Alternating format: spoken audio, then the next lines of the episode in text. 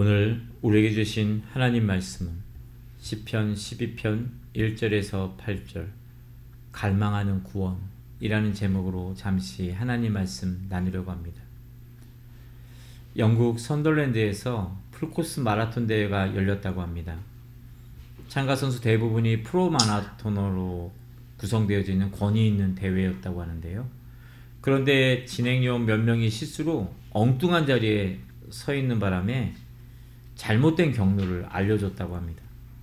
선두로 달리던 마크 후드는 미리 익혀뒀던 경로와 진행요원의 안내가 달라서 잠시 뛰면서 고민했지만 소신대로 그가 또 미리 체크한 대로 원래 길로 달렸다고 합니다. 그런데 바로 뒤를 따랐던 2등 선수가 진행요원의 지시대로 잘못된 길로 달려가는 바람에 그 뒤를 따랐던 5천 명의 선수도 함께 그 길로 달려가, 달려가서 어,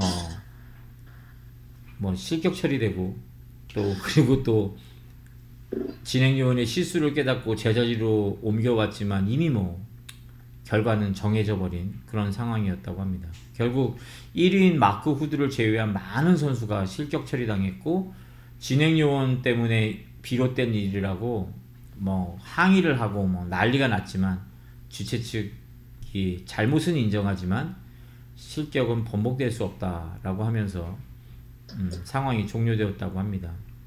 겨자씨에 나와 져 있는 오현택 목사님의 기고한 글인데요. 인생을 살아가다 보면은 누구 때문에 라는 이야기를 정말 많이 할 수밖에 없어요. 네. 50이 넘어간 아내들은 남편 잘못 만나서 라고 얘기를 많이 하시고, 어, 또 50 넘어간 남편들은 글쎄요 아내 잘못 만나서 라는 얘기는 잘 못 들어봤습니다. 네, 대부분 대부분 이제 남자들은 부모 잘못 만나서 라는 이야기를 하고 내지는 직장을 잘못 선택해서 라는 이야기를 하죠. 좀 양심이 있는 남자라면 50이 넘어간다면 대부분 처자식 고생시킨 것이 아유 제 아내가 남편 잘못 만나서 그렇죠 라고 얘기를 합니다. 음, 이런 사람과 교제를 해야 돼요.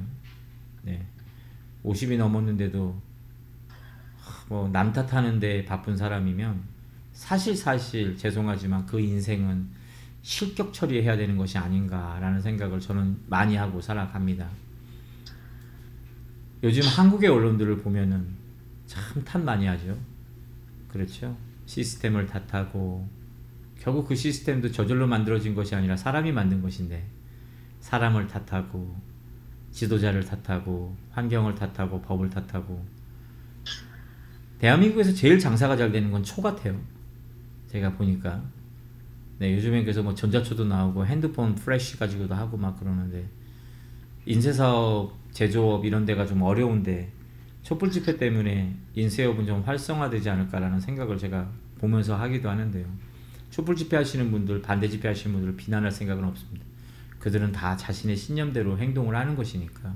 그러나 우리가 좀 고민해 봐야 될 것은 왜쉴새 없이 국민들이 그 힘든 생업과 생활의 시간들이 있음에도 불구하고 자기의 목소리를 내기 위해서 모여야 되는가. 사실은 제가 보니까 참 대한민국 국민들은 피곤하겠다라는 생각을 정말 많이 하거든요. 그 모든 이유는 너무나도 간단한 겁니다. 좀 탓하는 시대를 살지 않았으면 좋겠거든요. 열심히 일하고 열심히 애쓰고 노력한 것만큼 공정하고 페어한 사회가 되어지기를 원하는 갈망이 모든 이들에게 있는 것이겠지요. 그러려면 어떻게 해야 될까요? 뭐 제 생각에는 신념대로 자신의 주장을 하기 위해서 촛불을 들고 거리를 나가는 것도 저는 괜찮다고 생각합니다.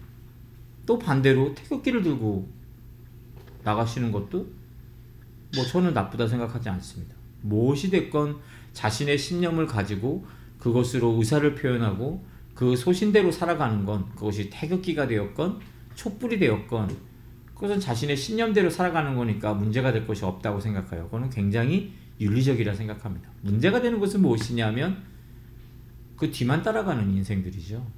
문제가 되는 것은 옆에 사람이 촛불을 들기 때문에 그것이 나의 신념과도 맞지 않는데 멋져 보이니까 촛불을 두고 그 근처에 따라가 가지고 희덕거리는 것이 과연 윤리적인가? 좀 우리가 짚고 넘어가야 될 부분인 것 같고요. 용돈을 준다고 했기 때문에 나의 신념과는 다른데 태극기를 들고서 그곳에 나가는 것이 과연 윤리적인가? 이것도 물론 조금은 고민해 볼 필요가 있을 것 같습니다. 앞에서 이야기된 마라톤 대회에서 1등한 선수는 1등할 수밖에 없는 것이 자신의 신념대로 행동했기 때문이다. 그리고 2등한 선수는 그 신념이 흔들려 갖고 잠시 진행 요원을 따라갔기 때문이다. 그보다 더 한심한 것은 2등 선수가 가니까 그냥 5천 명이 따라간 것이다. 뭐 그런 것들을 주목하고 싶은 것이 아니고요. 제가 이 대회에서 주목하고 싶은 것은 결국의 결과에 대해 승복하지 못하고 자신의 것에 대해 책임지지 못하고 자신의 두 발로 자신의 판단으로 행동을 했음에도 불구하고 결과는 탓을 하는 것으로 끝을 내는 그 대회의 그 결과물 그것에 대해 이야기를 하고 싶은 거예요. 무엇이 됐든 좀 탓은 안 했으면 좋겠어요. 음, 성적이 잘못 나온 것은 내가 공부를 제대로 못했기 때문이죠. 내 인생에 어떤 이와 같은 결과가 주어지는 것 역시도 제가 어떤 선택을 잘못했기 때문이지 그것을 뭐 누구 탓한다는 것은 별로 좋지가 않을 것 같습니다. 요즘 젊은 세대들이 박탈감이 상대적으로 많다. 20대가. 그런 기사를 제가 접하는데 그거를 보면서 제가 느낀 게 뭐냐면요. 20대는 늘 박탈감을 경험하는 세대예요. 20대가 성취욕을 경험하는 세대는 아닙니다. 왜냐하면 저의 20대도 박탈감을 경험했고요. 저희 부모님의 20대에도 박탈감을 경험했어요. 성경에 봐도요. 성경에서 20대를 살았던 모든 이들은 다 박탈감을 경험합니다.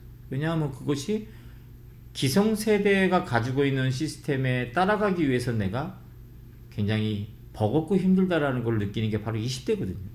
10대는 그런 걸 몰라요.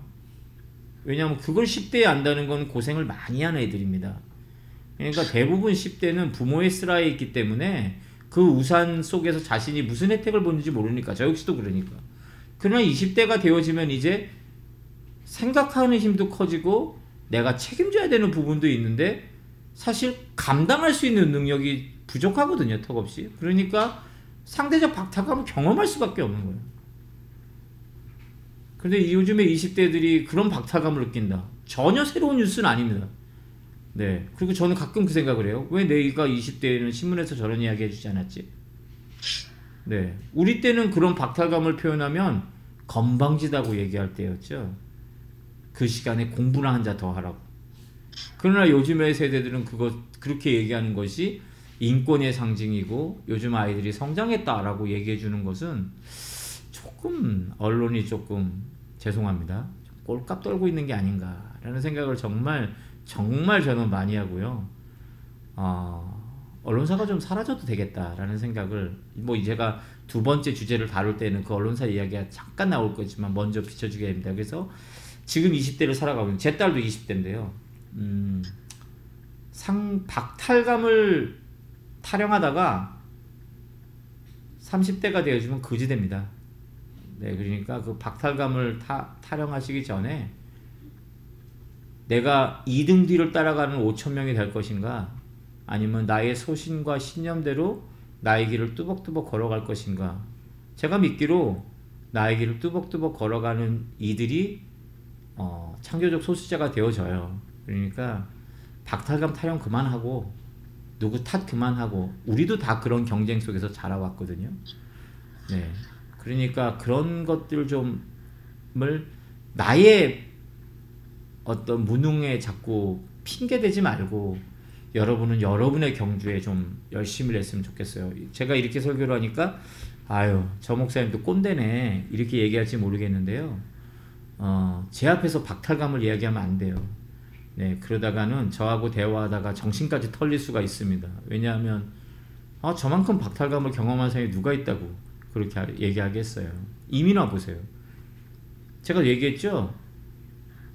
달라스에 가면은 서울대 연고대 나온 사람들이 돈원 만들어요.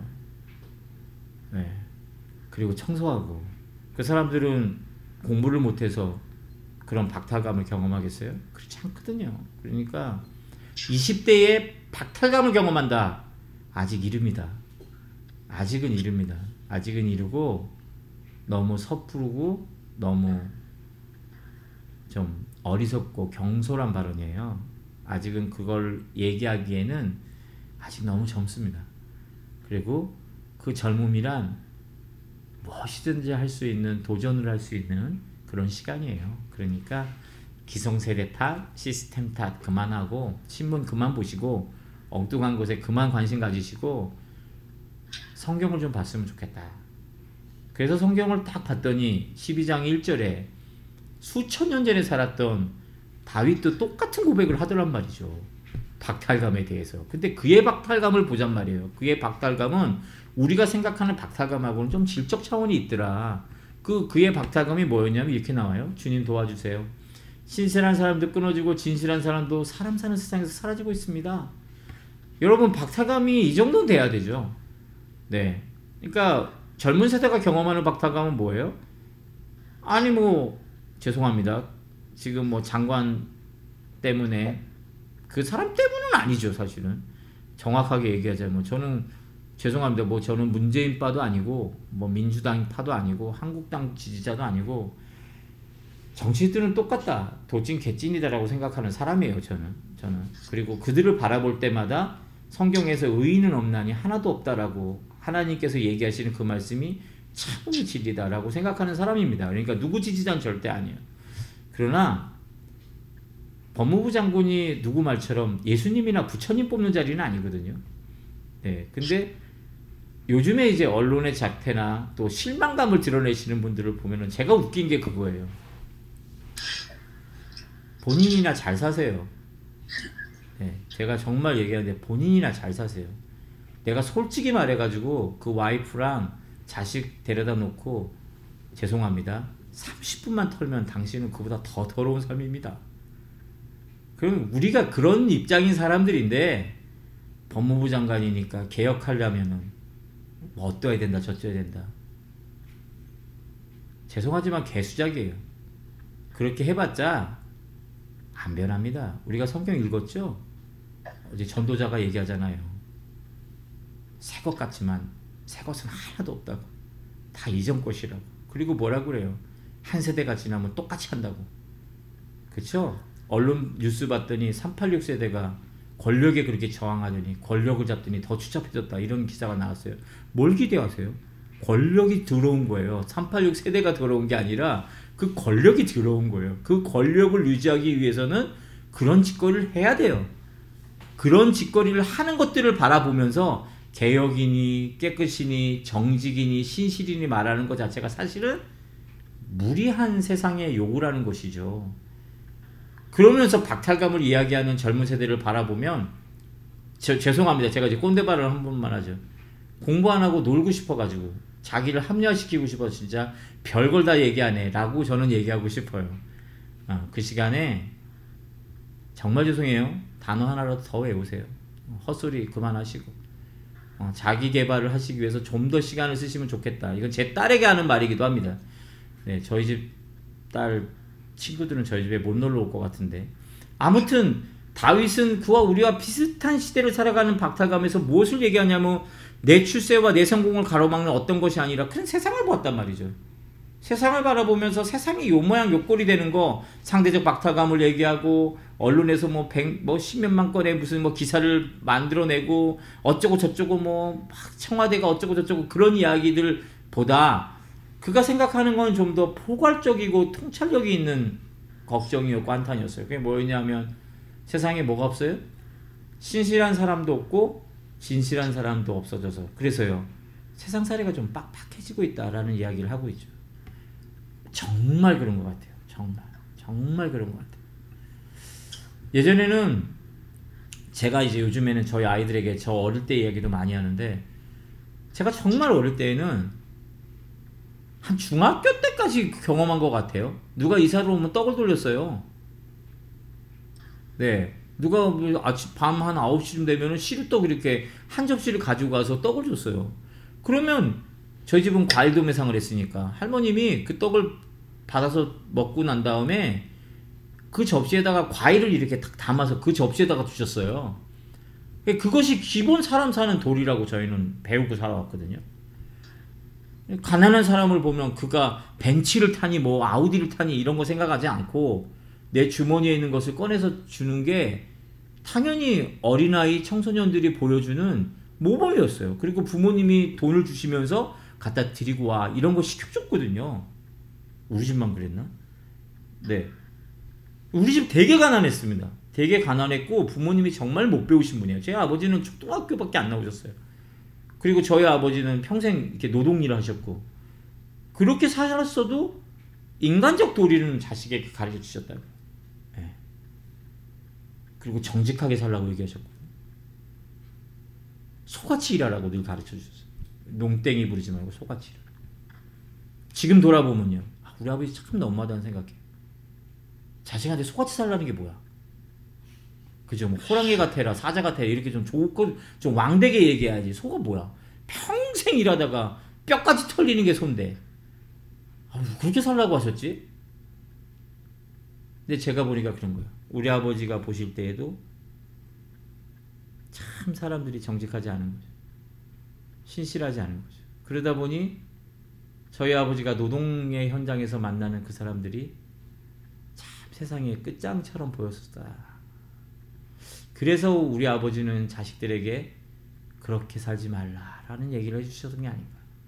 지금 이제 돌아보면서 제 아버지의 가르침을 제가 많이 곱씹어요. 여기 본문에 보면요. 끊어졌다.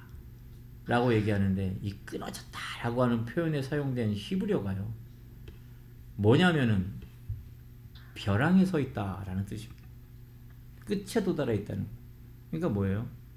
신실한 사람들이 거의 끝바닥에 있는 거예요. 끝바닥. 그런 시대를 살아가고 있는 지금 우리의 모습, 무엇이 문제일까? 많이 얘기합니다. 참, 선생다운 선생이 없기 때문이다. 선생님들한테 물어볼까요? 학생다운 학생이 없다고 얘기할 겁니다. 그렇죠? 스님이 그래도 되나? 내연녀가 헤어지자고 했다고 폭행했다고 오늘 제가 그 기사에서 봤거든요. 그건 스님이 아니라 쓰죠 그냥. 네. 그러니까 내용이 그겁니다. 종교인이 이래도 되나? 왜 종교인만 욕하나요? 그 내연녀는 뭐죠? 종교인하고 그, 그, 그런 짓거리 하는 내연녀는 왜 욕을 안 먹습니까? 그러니까 우리들은 늘 그런 식이라는 거죠. 어떻게 보면 양쪽이 다 욕을 먹어야 되는데 늘 자신은 그렇게 죄를 지을 수 있는 상황에 있는 사람이고 그래서 당신은 지도자니까 우리보다 나아야지 맞죠? 맞는 말이긴 합니다. 목사가 좀 더 성도보다 나아야죠. 그리고 스님도 그런 신도보다 좀 나으셔야죠. 그래야 좀 배울 게 있죠. 부모가 자녀보다는 좀더 나아야죠. 그래서 배울 게 있죠. 그런다고 그러면 부모가 잘나지 못해서 스승이 잘나지 못해서 종교인이 잘나지 못해서 세상이 이렇게 썩었다? 그런 귀결은 맞지 않는다라는 이야기를 제가 하고 싶은 거예요. 그러니까 오늘 시편의 저자는 누구 탓하지 않잖아요. 그렇죠? 누구 탓을 하지 않고 이것이 하나님께서 도와주셔야 될 일입니다라고 하나님 앞에 기도하며 탄식합니다. 탄식의 내용은 정직한 사람도 없고 신실한 사람도 없다는 거. 여기서 사용한 단어는 전부 다 하나님이 없는 것처럼 살아간다라는 뜻을 배경으로 다 가지고 있어요. 네, 그러니까 신실하고 성실하고 뭐 진실하고 이런 것들은 전부 다 히브리서의 언어에선 히브리어 언어에서는 어, 하나님이 없는 것처럼 하는 행위다라고 보면 됩니다. 저자는 이 모든 것들의 이유를 한 가지로 분석합니다. 사람들에게서 찾는 거예요. 뭐였냐면 서로 서로 거짓말을 해대고 아첨하는 입술로 두 마음을 품고서 말한다는 거예요. 그러니까 이게 어, 거짓말을 하다라고 하는 단어가 영어로 to deceiv라고 하는 단어인데 이 deceive가 D하고 C가 이렇게 합성되어져 있는 단어라고 하더라고요. 근데 이 C라고 하는 단어가 어디에서 이제 비롯되어졌냐라고 하면 이 개념 자체가 훔치다라는 뜻이래요. 네. 그러니까 거짓말이다라고 하는 단어 자체의 핵심은 이제 셈조고에서 훔치다라는 거예요. 근데 이 히브리어도 셈조고니까요. 이 히브리어에 이때 사용된 단어의 어근을 보면 속이다, 거짓말하다라고 하는 단어 외에도 어떤 게 있냐면요.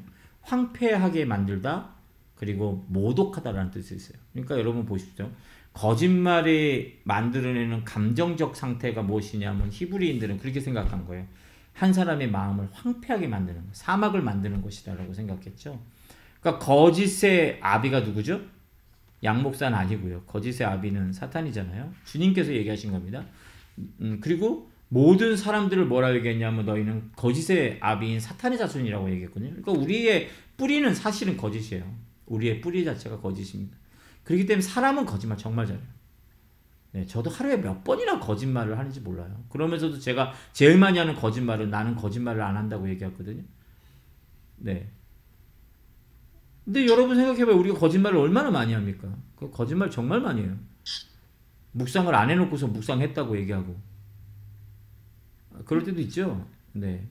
그러니까 그게 뭐냐 하면 결국에는 누군가에게 거짓말을 하는 이유는 나를 좀 유리하게 만들기 위해서 내 입장을 좀 불편하게 만들지 않기 위해서 내가 저 사람의 이렇게 밑으로 들어가지 않기 위해서 그 사람을 속이는 거 기만행이죠.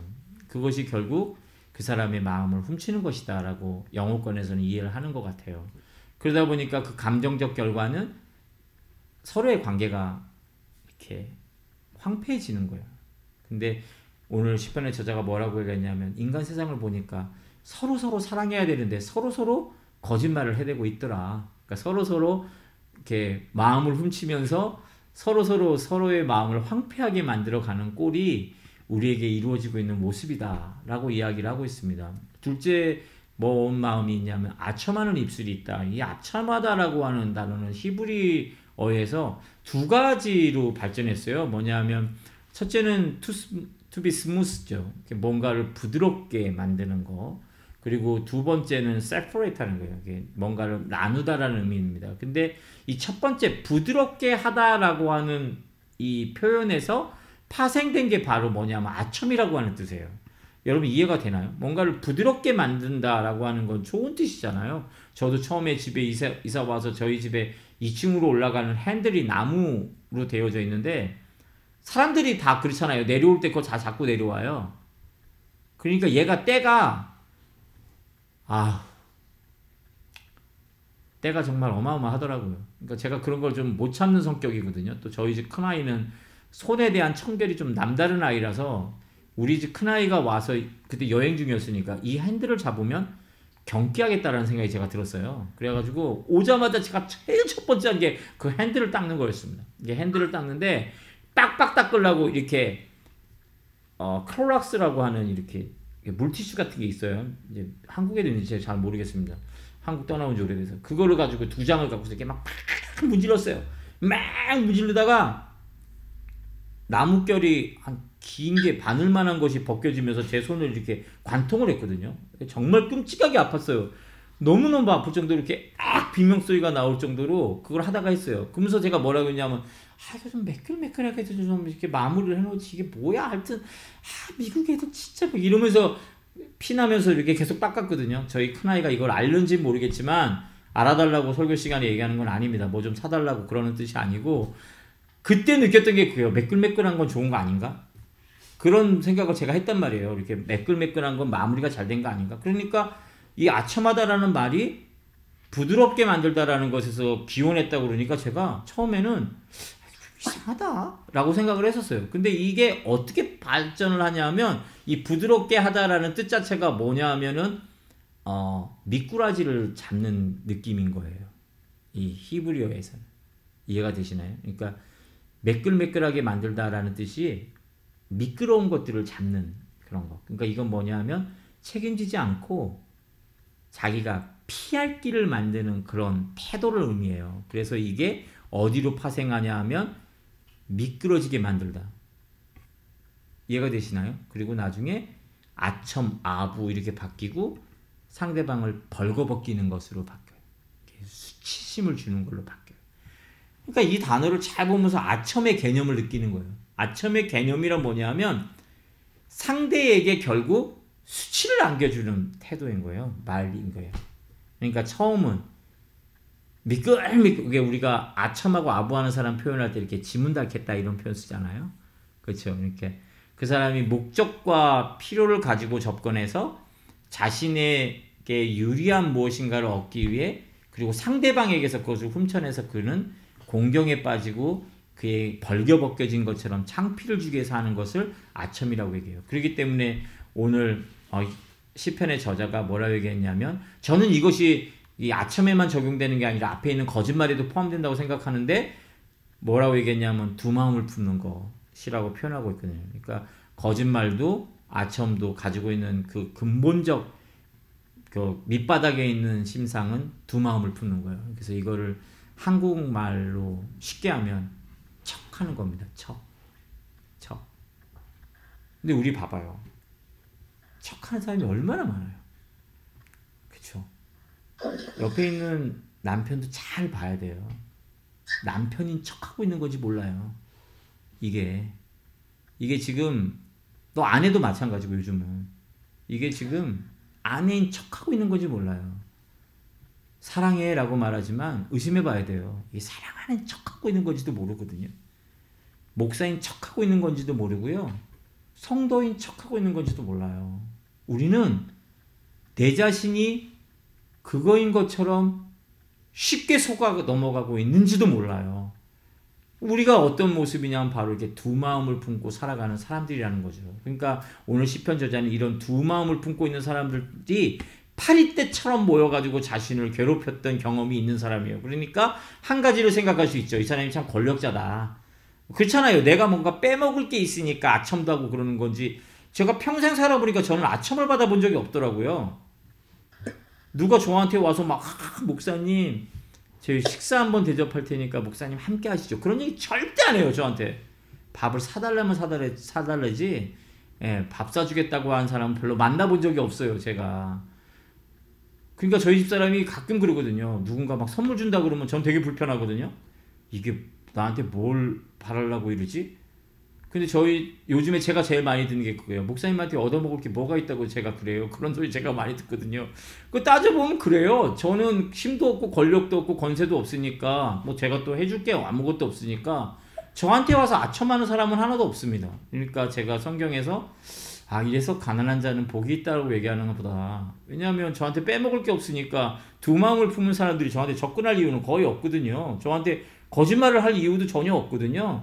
많은 성도들이 생각하잖아요. 목사님은 들은 대부분 요즘은 안 그러지만 목사님들은 대부분 통찰하는 힘이 있어서 거짓말했으면 목사님이 이렇게 내 속을 다 꿰뚫어 보는 것 같아.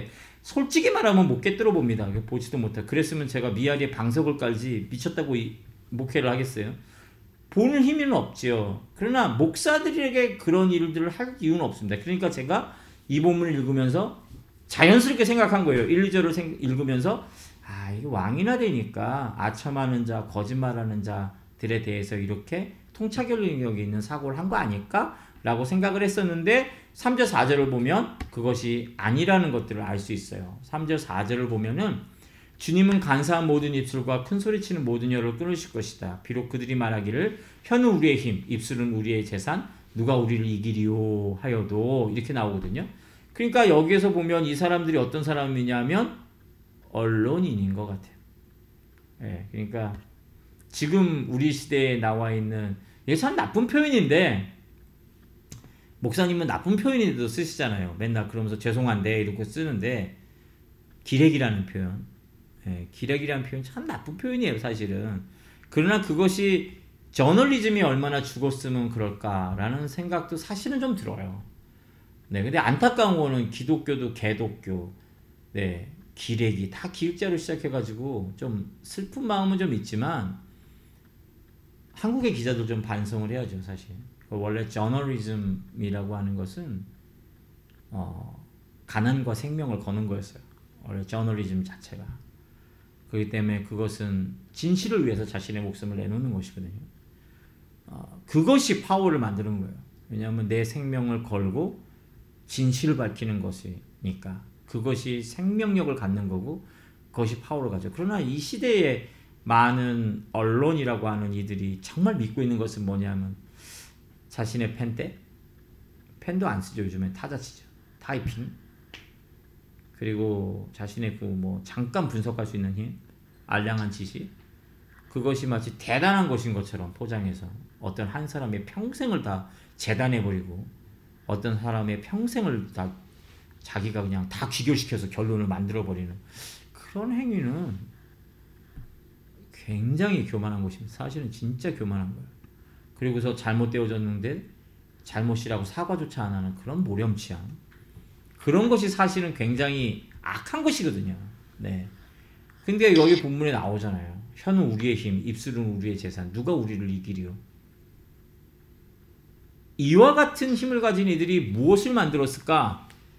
권력자들에게 아첨하지 않잖아요. 이 사람들은 스스로가 누구에게 아첨할 이유가 없는 거예요. 자기 자신이 너무나 대단하다 생각하는 거거든요. 그래서 만들어진 결과는 5절부터 나와요. 가련한 사람이 짓밟히고 가난한 사람이 부르짖게 되어지는 거. 결국에 뭐예요? 힘이 없는 사람들만 손해를 보게 되어진다. 그러니까 1절, 2절에서 시편의 저자가 한탄하고 있는 것은 무엇이냐면 바로 된 정직과 바로 된 진실이 사라지게 되어지는 가장 그것의 핵심이 뭐냐면 가난한 사람과 좀 없는 사람들이 더 고통스럽게 되어지는 것.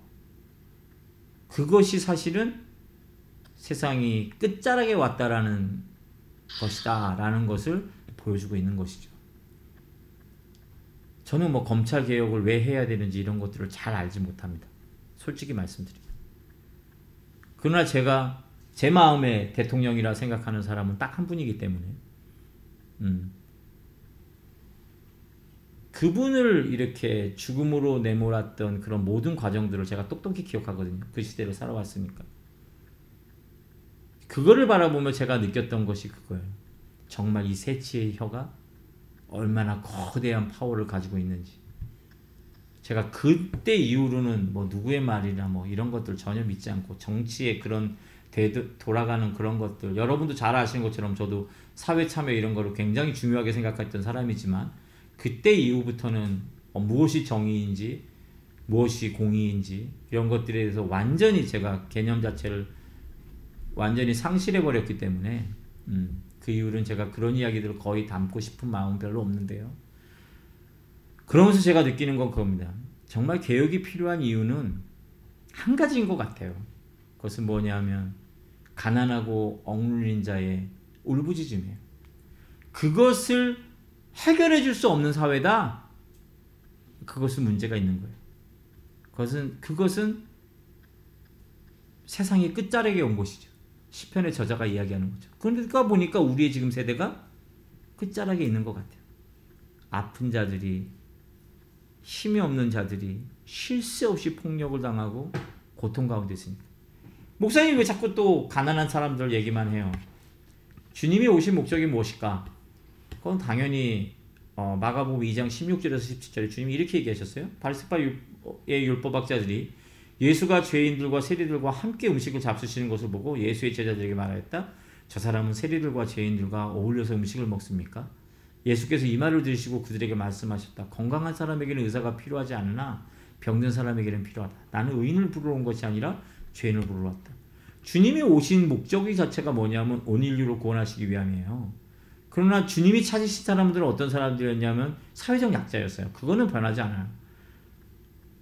주님은 부자를 찾아간 적이 없어요. 부자가 궁금해서 주님을 찾아왔지. 그러니까 주님은 자신을 찾아오는 일을 거부한 적은 없어요. 그러나 똑똑히 주님이 걸어가신 곳엔 가난하고 소외되고 병자와 죄인과 창녀와 그런 어린아이들이 있었다는 건 기억하셔야 돼요. 그러니까 주님의 이 말씀이 결국에는 주님께서 사역을 하시는 방향성이었거든요. 주님이 왜 이런 사역을 하셨을까요?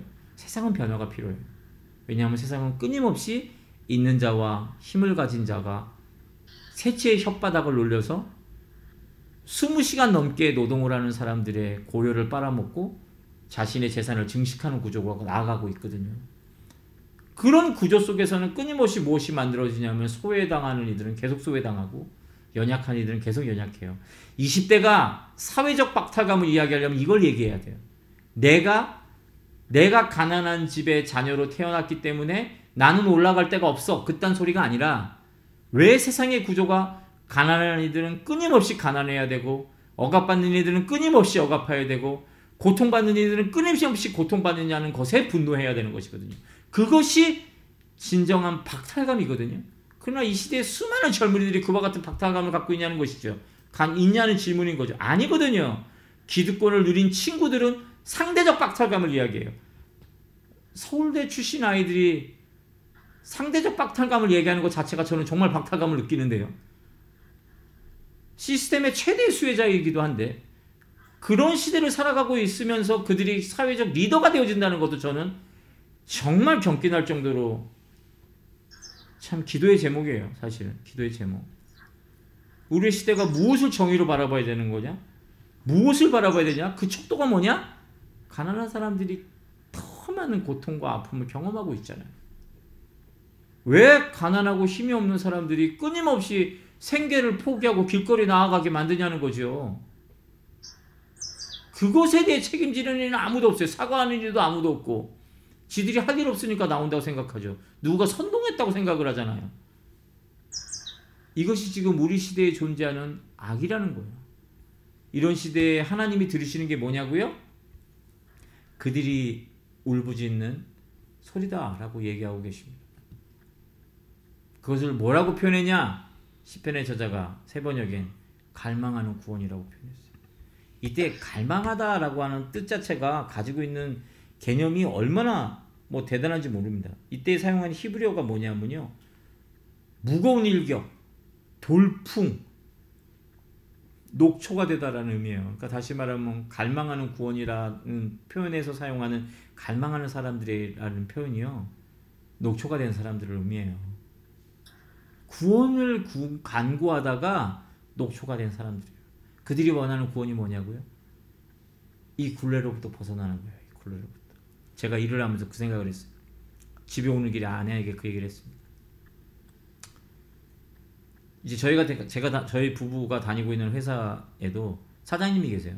LG에 어, 엔지니어로 들어오셨다가 미국으로 오셔가지고 미국에서 이제 refurbish 하는 사업에 뛰어드신 거죠. 그러니까 LG의 사람들과 인연이 있으시니까 LG 가전 제품들을 받아서 주로 수리해서 파세요. 그러니까 이제 여기 technician 하시는 집사님 한 분 계신데 제가 목사니까 이런저런 얘기 많이 하세요. 그분이 얘기하시기를 목사님 얼마나 돈이 많이 많은지 몰라요.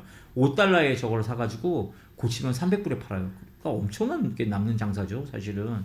그러니까 이게 팔렛 하나에 기계가 올라가 보면 아우 저게 2만 불이야. 저게 3만 불이야 막 그래요. 그래서 돈을 주체할 수 없이 많이 버신대요. 그런 분이 교회 성도로 한 분 계시면 참 좋겠다라는 얘기 생각을 내내 그 창고를 오겨말 가면 제가 기도를 하고 있지만 아무튼 뭐 그건 여담이고요. 그 제가 그, 그 생각을 했거든요. 그분이 이제 평생 일구신 사업을 누굴 주겠어요.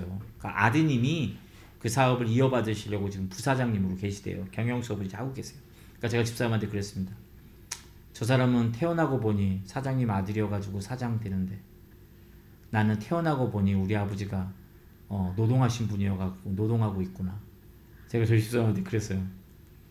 근데 참 감사한 거는 그 굴레로부터 벗어날 수 없는 운명인데 그럼에도 나를 목사로 불러주셔서 내가 이틀 동안에는 하나님의 일을 할 수 있게 해주시니 참 감사한 일이다. 이게 저한테는 구원이다 라고 제가 여러분에게 말씀드렸죠. 아마 이것이 우리 아버지가 평생 녹초가 되도록 강구했던 내용이 아니었을까? 라는 생각을 제가 요즘에 해요. 내 기도가 아니라 나는 이런 운명이 있는지도 몰랐으니까 솔직히 제가 뭘 알아요 20대 30대 제가 열심히 하면 다 달라질 거라고 생각을 했지. 그러나 그 인생의 끝자락에 있었던 저희 아버지는 세상을 바라보며 하나님을 믿지는 않았지만 그런 슬픔이 있는 탄식을 하시지 않았을까. 저희 아버지가 잘 부르던 노래가 삿갓에 죽장 들고 그거 노래였거든요. 거기밖에 몰라요. 삿갓에 죽장 들고 뭐 어쩌고 저쩌고 뭐 이렇게 하는 노래였어요. 술을 잘 하시지 않는 분이었지만 약주 한 잔 하시면은 그 노래 부르셨어요. 삿갓의 축장 들고 아 그런 자연이시고 싶었나 보다 라는 생각을 제가 요즘에 합니다 음. 뭐 아버지가 보고 싶고 그러진 않아요 네. 그냥 우리 아버지가 그런 것들을 하셨겠구나 그래서 하나님이 일하신 게 아닐까 나를 알지 못하는 한 촌부가 평생의 그런 허덕임 속에서 무엇이 진리인지 모르고 어디에 구해야 되는지도 알지 못하고 그 인생의 굴레로부터 벗어나지 못하는 고통 속에서 신음하면서 녹초가 되도록 바랐던 것이 뭘까? 내 자식은 이런 삶을 살지 않았으면 좋겠다. 하나님은 그것에 응답하시기 위해서 나를 16이라고 하는 나이에 아무런 연관도 없는 그 교회로 부르시고 나를 하나님께서 노동자가 될 수밖에 없는 그런 운명의 굴레 속에 살아갈 수밖에 없는 그 메커니즘에 있는 나를 전혀 다른 삶으로 건져낸 게 아닌가. 전혀 다른 사이클로 제 인생을 바꿔놓았고 전혀 다른 레일로 제 롤러코스터와 같은 인생을 바꿔놓으신 게 아닌가. 이게 구원이죠. 이게 구원이죠. 주님은 우리를 그렇게 구원하신. 그리고 그 구원을 위해서 누군가의 정말 녹초가 돼버릴 것 같은 삶이 존재했다는 걸 여러분 기억하셔야 돼요. 그것이 하나님께서 갈망하는 구원을 일으켜 주시는 그게 아닐까. 그래서 저는 돌아가신 제 아버지께 참 감사합니다. 음, 전에는 우리 아버지는 나의 구원에 아무 관계가 없다고 생각을 했었거든요. 네, 그랬는데 요즘은 돌아보면 제 아버지가 인생을 살면서 했던 수많은 한숨에도 하나님은 응답하셨구나라는 생각을 저는 요즘에 합니다. 그리고 지금의 제 탄식을 들으시고 저의 자녀들에게 또한 하나님은 전혀 다른 인생의 길로 구원의 길을 만들고 계시다라고 믿습니다. 여러분에도 그런 하나님의 구원이 임하실 거라고 저는 확실하게 믿습니다. 그런 하나님을 바라보니까 이 시편의 저자가 마지막에 이렇게 얘기하는 거예요. 주님, 주님께서 우리를 지켜주십시오. 지금부터 영원까지 우리를 지켜주십시오. 주위에는 악인들이 우글거리고 비열한 자들이 사람들 사이에서 높임을 받고 있습니다. 지금으로도 160여 년 전에 덴마크의 케르케고르가 어, 살았습니다. 그 사람은 유신론적 실존주의의 시조로 일컬어지는 사람이에요. 제가 정말 존경하는 철학자입니다. 그에게는 사랑하는 약혼녀가 있었는데 자신이 좀 더 본질을 추구하고 좀 더 깊은 사유의 세계로 들어가고자 약혼을 파기했다고 합니다. 이렇게까지 할 필요는 있을까라는 생각은 하지만 뭐 그의 뭐 신념이니까 그는 깊은 명상과 지필의 나날을 보내다가 결 불과 42살에 요절했습니다. 생전에 그는 아버지가 남긴 유산으로 생활을 하였는데 공교롭게도 그가 숨지던 날에 유산으로 받았던 돈이 깨끗이 떨어진 특이한 삶을 살았다고 얘기합니다. 세상 사람들은 아마 이것만 기억할 거예요. 그가 남긴 주제가 아니고 그가 남긴 철학적 주제가 뭐였냐면 어떻게 하면 진실한 크리스천이 될 수 있을까? 진실한 크리스천이란 곧 진실한 인간을 뜻하는 것이다. 라고 키에르케고는 믿었어요. 그래서 키에르케고는 진정한 크리스천이란 진정한 인간을 말하는 것이고 진정한 인간이란 곧 인간다운 인간을 뜻하는 것이다. 라고 믿었다고 합니다. 이 질문이 사실은 그리스도인들에게 쉴수 없이 질문되어야 되는 질문이에요. 왜냐하면 우리의 세상 속에는 진실한 이도, 신실한 이도, 정직한 이도 없거든요. 그렇기 때문에 하나님을 보는 이들이 없어요. 정직한 자는 하나님을 보는 건데. 그런 사람들이 예수를 이야기하고, 교회를 이야기하고, 관계를 이야기하고, 자녀를 낳아서 자녀를 양육해요. 이건 정말 큰 비극이에요. 이건 정말 지옥이에요. 제가 늘 얘기하잖아요. 부모 될 준비가 안 되어지는 상황에서 자식을 낳는 건 테러예요, 테러. 그거는 한 아이의 인생이 아니라 그 아이의 사회를 망치는 행위거든요. 뿐만 아니라 그가 만나면서 만나야 될 수많은 관계적인 파괴를 만드는 행위예요. 그렇기 때문에 부모는 자식을 낳아서 부모가 되는 거지만 이게 참 슬픈 현실이지만 부모는 하나님이 만들어 주는 것이라고 저는 되게 믿고 싶어요. 그래야 그 자녀에 대한 책임감을 갖고 살아가거든요. 그것이 진정한 인간으로서의 마땅한 도리거든요. 그러나 우리의 시대를 보면은 정말 인간다운 인간이 없다는 거죠. 인간다운 인간이 없는데 어떻게 그리스도다운 그리스도인이 살아 있을 수 있어요? 그리고 어떻게 교회다운 교회가 생길 수 있겠어요? 이거는 전혀 될 수가 없는 거예요. 사람이 먼저 돼야 되는 거거든요. 철학의 핵심이 사람됨에 있다. 얼마나 아름다워요. 캐릭터로. 그리스도인이 무엇일까? 사랑이에요. 정말 진정한 사람. 그 진정한 사람을 누구에게 배울 거예요? 예수 그리스도 외에는 없잖아요. 신실한 이들고 의인도 없는 그 시대를 살아가고 있는 이들에게 진정한 인간으로 오신 예수 그리스도가 있잖아요. 그가 보여주신 모범이 뭐죠? 빌립보에 나오죠. 하늘 영광을 버리고 이 땅에 오신 거고. 그렇기 때문에 그분은 정직하셨어요. 자신을 향해서 정직하지 않은 이들을 향해서 정직하셨어요. 자신을 향해서는 항상 신실하지 않았던 제자들이었지만 그리고 수천 명의 따르는 자들이었지만 주님은 그들에게 최선을 다하는 신실을 보이셨어요.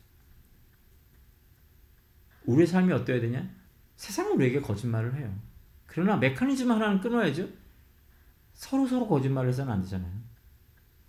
그가 우리에게 거짓말을 했기 때문에 나도 거짓말로 대갚아야지. 이게 악을 악으로 갚는 행위잖아요. 이것을 그리스도는 끊어내셨어요.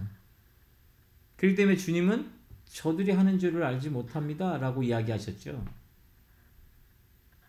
그들이 모르고 하는 겁니다. 라고 인식하시면서 그럴 수도 있지라고 받아치신 거예요. 그리고 본인은 인간다운 삶이 무엇인지, 그리스도인 삶이 뭔지, 하나님을 믿는 자기의 삶이 무엇인지를 전적으로 보여주셨거든요. 그렇기 때문에 우리가 믿을 수 있는 건 하나예요.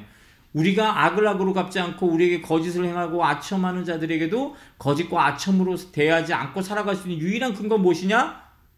바로 참 인간이시며 참 그리스도였던 예수 그리스도께서 우리를 지금부터 영원까지 지켜주시기 때문이다라는 걸 믿는 거거든. 사랑하는 성도 여러분, 한 주간을 살아가면 어떤 거짓과 직면할지 몰라요.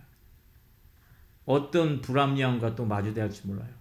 내 마음을 속이고 무엇인가를 빼앗아고 나를 벌거벗긴 채로 챙피를 주고자 하는 세상 속에서 그 끝자락에 우리가 살아가지만 그 끝자락에서 우리에게 날개를 달아주신 예수 그리스도를 지향해야 돼. 인간성이 없는 시대 속에서 참 인간으로 오신 예수 그리스도를 닮아가고자 우리가 갈망해야 되는 거예요. 그 갈망하는 곳에서 구원이 만들어지는 것이거든요. 그 구원자를 갈망하는 마음이 우리 가운데 없다면 주님도 우리 가운데 그와 같은 것들 주실 이유가 별로 없는 것이죠. 아까도 제가 말씀했죠? 말씀드렸죠? 우리가 너무 갈망하며 간구하고 고통당하고 아파해야 주님이 찾아오시는 거지. 네, 병자니까. 나는 의인이 있네 하고 주님이 의인에게는 의원이 필요 없다 얘기하신 말은 사실은 비공고예요. 왜냐하면 성경 말씀 자체에 의인은 없나니 하나도 없다고 했거든요. 그러니까 주님은 의인이 없는 세상인 줄 알아요. 그런데 바리새인 율법학자를 향해서 의인에게는 의사가 필요 없다라는 얘기는 뭐냐면 너하고 나는 상관이 없다라는 이야기를 하시고자 너희는 의인인 걸로 아니까 의인인 걸로 그냥 사세요라고 얘기하실 거거든요. 여기서 의인이 뭐냐면 척하는 거잖아요. 척하는 삶 사지 마십시오. 제가 척하는 사람은 참 싫어요. 그래서 평생을 목사 아닌 목사인 척하지 않고 살고자 되게 애를 많이 썼어요. 근데 결론은요. 목사님 그냥 딱 보면 목사님 같아요 라는 소리 듣거든요. 네, 머리까지 이렇게 벗겨져서 더 그런지 모르겠지만 이건 하나님께서 제 소원을 이루신 거라 믿습니다. 제가 늘 기도하면서 머리 숱이 많았을 때 아, 머리털이 다 빠져도 좋으니까 이 머리카락 한, 한 개당 성도가 한 명씩 늘었으면 좋겠다 그런 생각했거든요. 그러니까 하나님이 기도를 이뤄주시고자 머리털을 제거하시는 거라고 믿는데요. 아무튼 그렇게 목사인 척하지 않고 살았어요. 그랬더니 사람들이 어떻게 하는지 아세요? 목사로 여기질 않아요. 그러니까 제가 요즘에 뭔 생각을 하냐면 바리새인들이 이해가 돼요.